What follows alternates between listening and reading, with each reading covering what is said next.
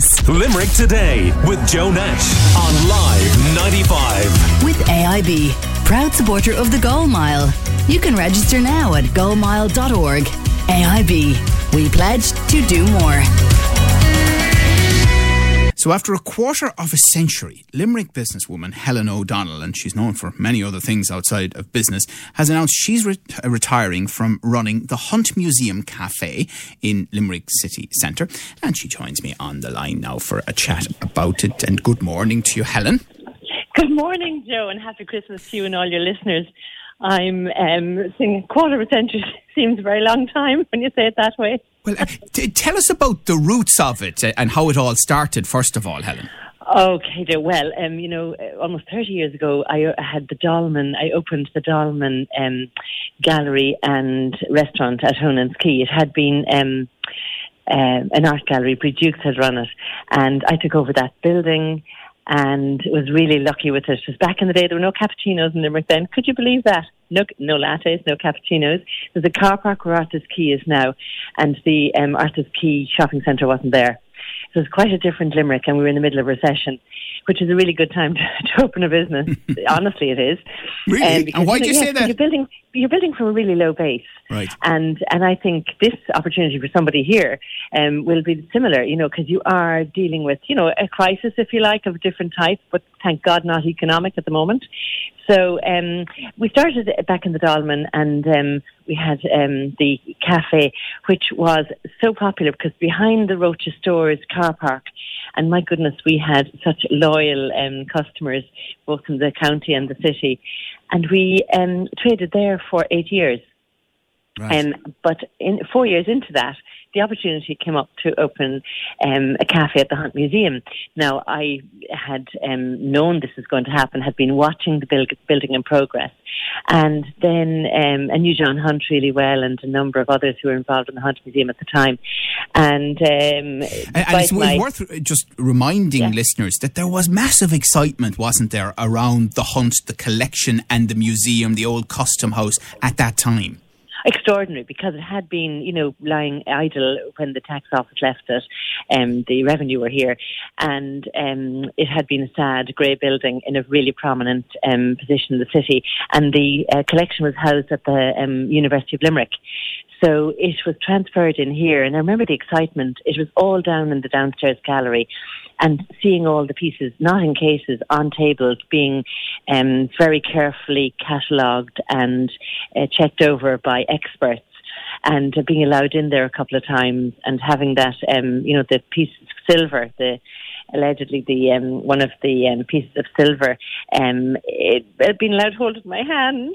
It was just amazing because um, there were obviously you have to wear gloves and you have to be really careful when you're caring for um, a collection like this. And, and- and I, I presume, I mean, uh, obviously, a standalone coffee shop or restaurant is one thing, but being asked to go into somewhere like the Hunt Museum, you know, that has great opportunity, but it would have particular challenges as well, wouldn't it? Well, it was it was uh, daunting and challenging, and added to that challenge was I was um, pregnant with Thomas, who arrived on New Year's Eve that year, um, and uh, so it was um, a challenge coming into a building where there'd never been um, a restaurant or a cafe, and of course, true to form, all the budget had been spent on every other part of the building. There was nothing left.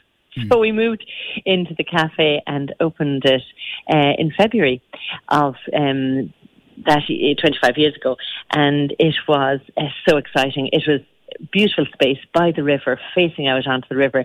It's just such a stunning location, and um, we were really lucky to um, open here. And we had a fantastic business. We still have, Yeah. and we're of course next door to the revenue, the council. You know, lots of offices, just different type of business. Well, well, that's it, isn't it? Yeah, we're chatting to Helen O'Donnell, um, who has been uh, running the Hunt Cafe and the Hunt Museum for 25 years now and, and is moving on, and we'll talk about that in a second. Uh, but obviously, you could not depend solely on visitors to the Hunt. You, you had to try and expand the footprint, which you did successfully.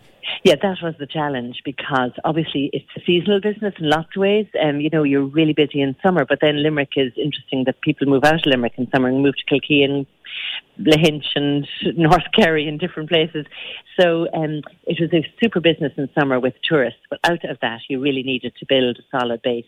And we did that by building um, a, a, very, very busy lunchtime.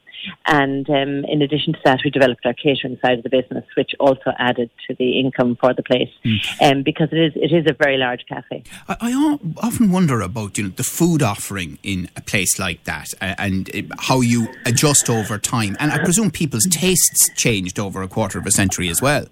Absolutely, and we're really seeing that now, particularly since we, you know, the opening up at different stages during the um, COVID um, crisis. Um, people are not eating a huge big dinner in the middle of the day. They're much more likely to eat, you know, a light snack. Salads are really popular. People have much more healthy um, diet now, whereas you know we we we made all our money in bacon and cabbage, Limerick ham and cabbage.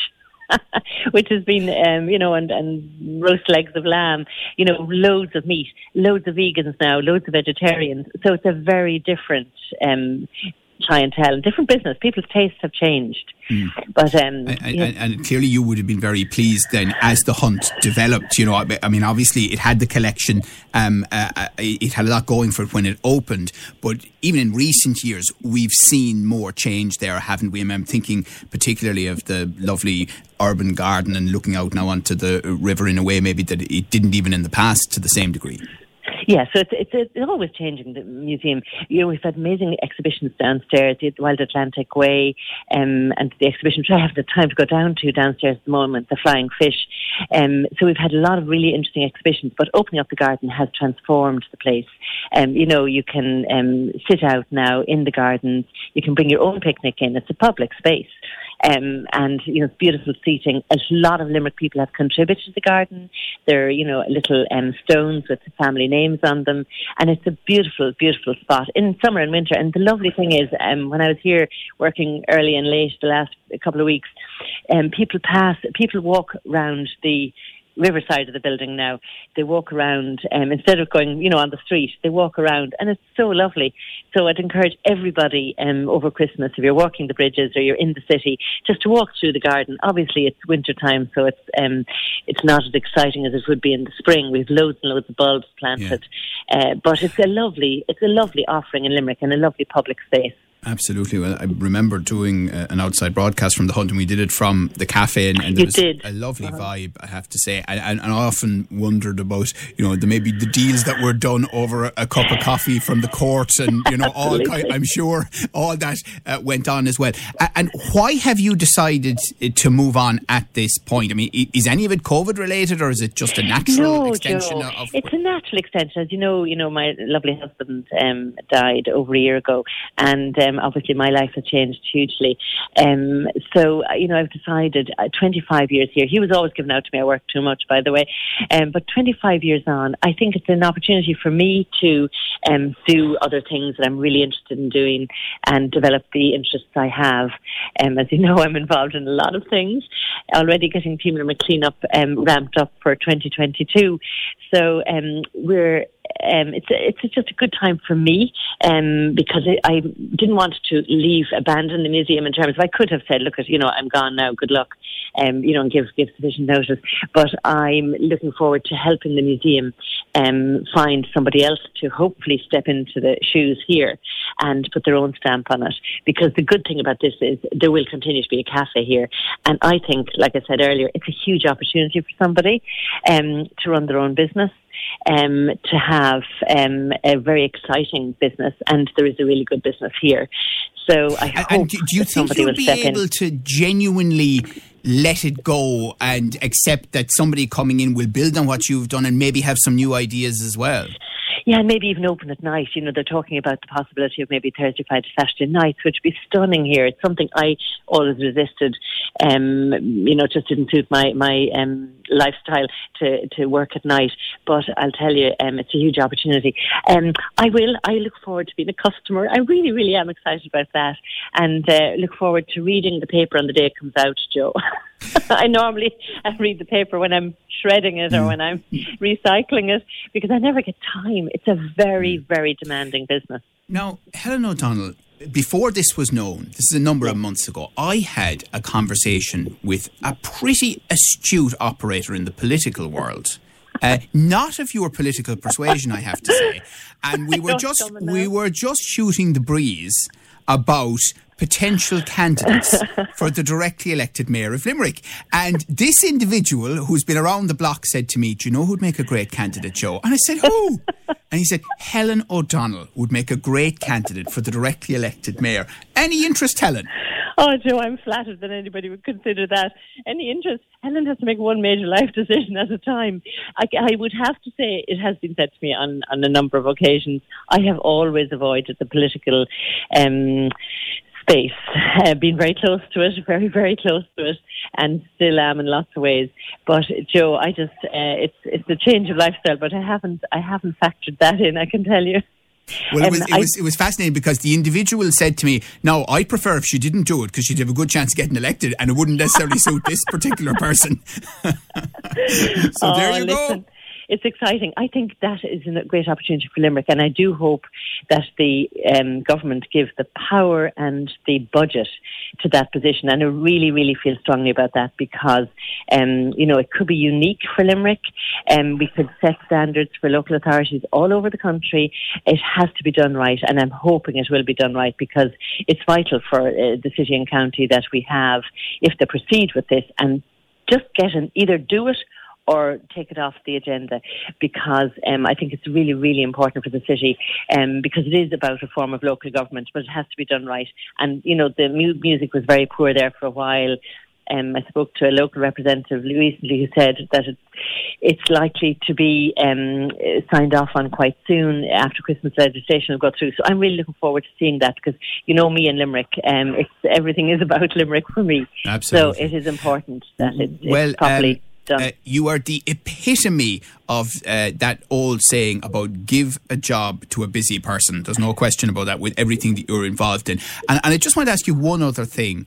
Um, Vicky Phelan being awarded the Freedom of Limerick. I mean, I think you're originally from Sligo and you've very much made your life in Limerick. She originally from Kilkenny, very much has made her life here in Limerick. But I think only the fifth woman to receive the freedom yeah, it's a, it's a fantastic decision, and congratulations to the mayor and the council uh, for making that decision because it's well deserved. I mean, what she's done for women um, in terms of her bravery in stepping out that time, and for all the people who would never have um, gone public, you know, for lots of reasons. Um, she has been an incredibly brave woman, and it's a fantastic honour, a very, very special honour uh, to be given to anybody and given to a woman. But you know, women are just only coming coming into their own, Joe. You know that. Absolutely. Well, listen, Helen, um, thank you for all that you've done for Limerick so far and uh, a fantastic um, achievement 25 years at the Hunt Cafe. Uh, we look forward to seeing what you will do in uh, 2022 and we wish you well uh, and the happiest of Christmases uh, to you as well. Happy Christmas to you, Joe, and all your family. I hope Santa Claus comes to the little man in your house. Well, I hope it comes to me. Mind you. Thank you, Helen. you Santa every day. Thank you. Good Cheers. luck. That's Helen you. O'Donnell there. Limerick Today with Joe Nash on Live 95. With AIB, proud supporter of the Goal Mile. You can register now at goalmile.org. AIB, we pledge to do more.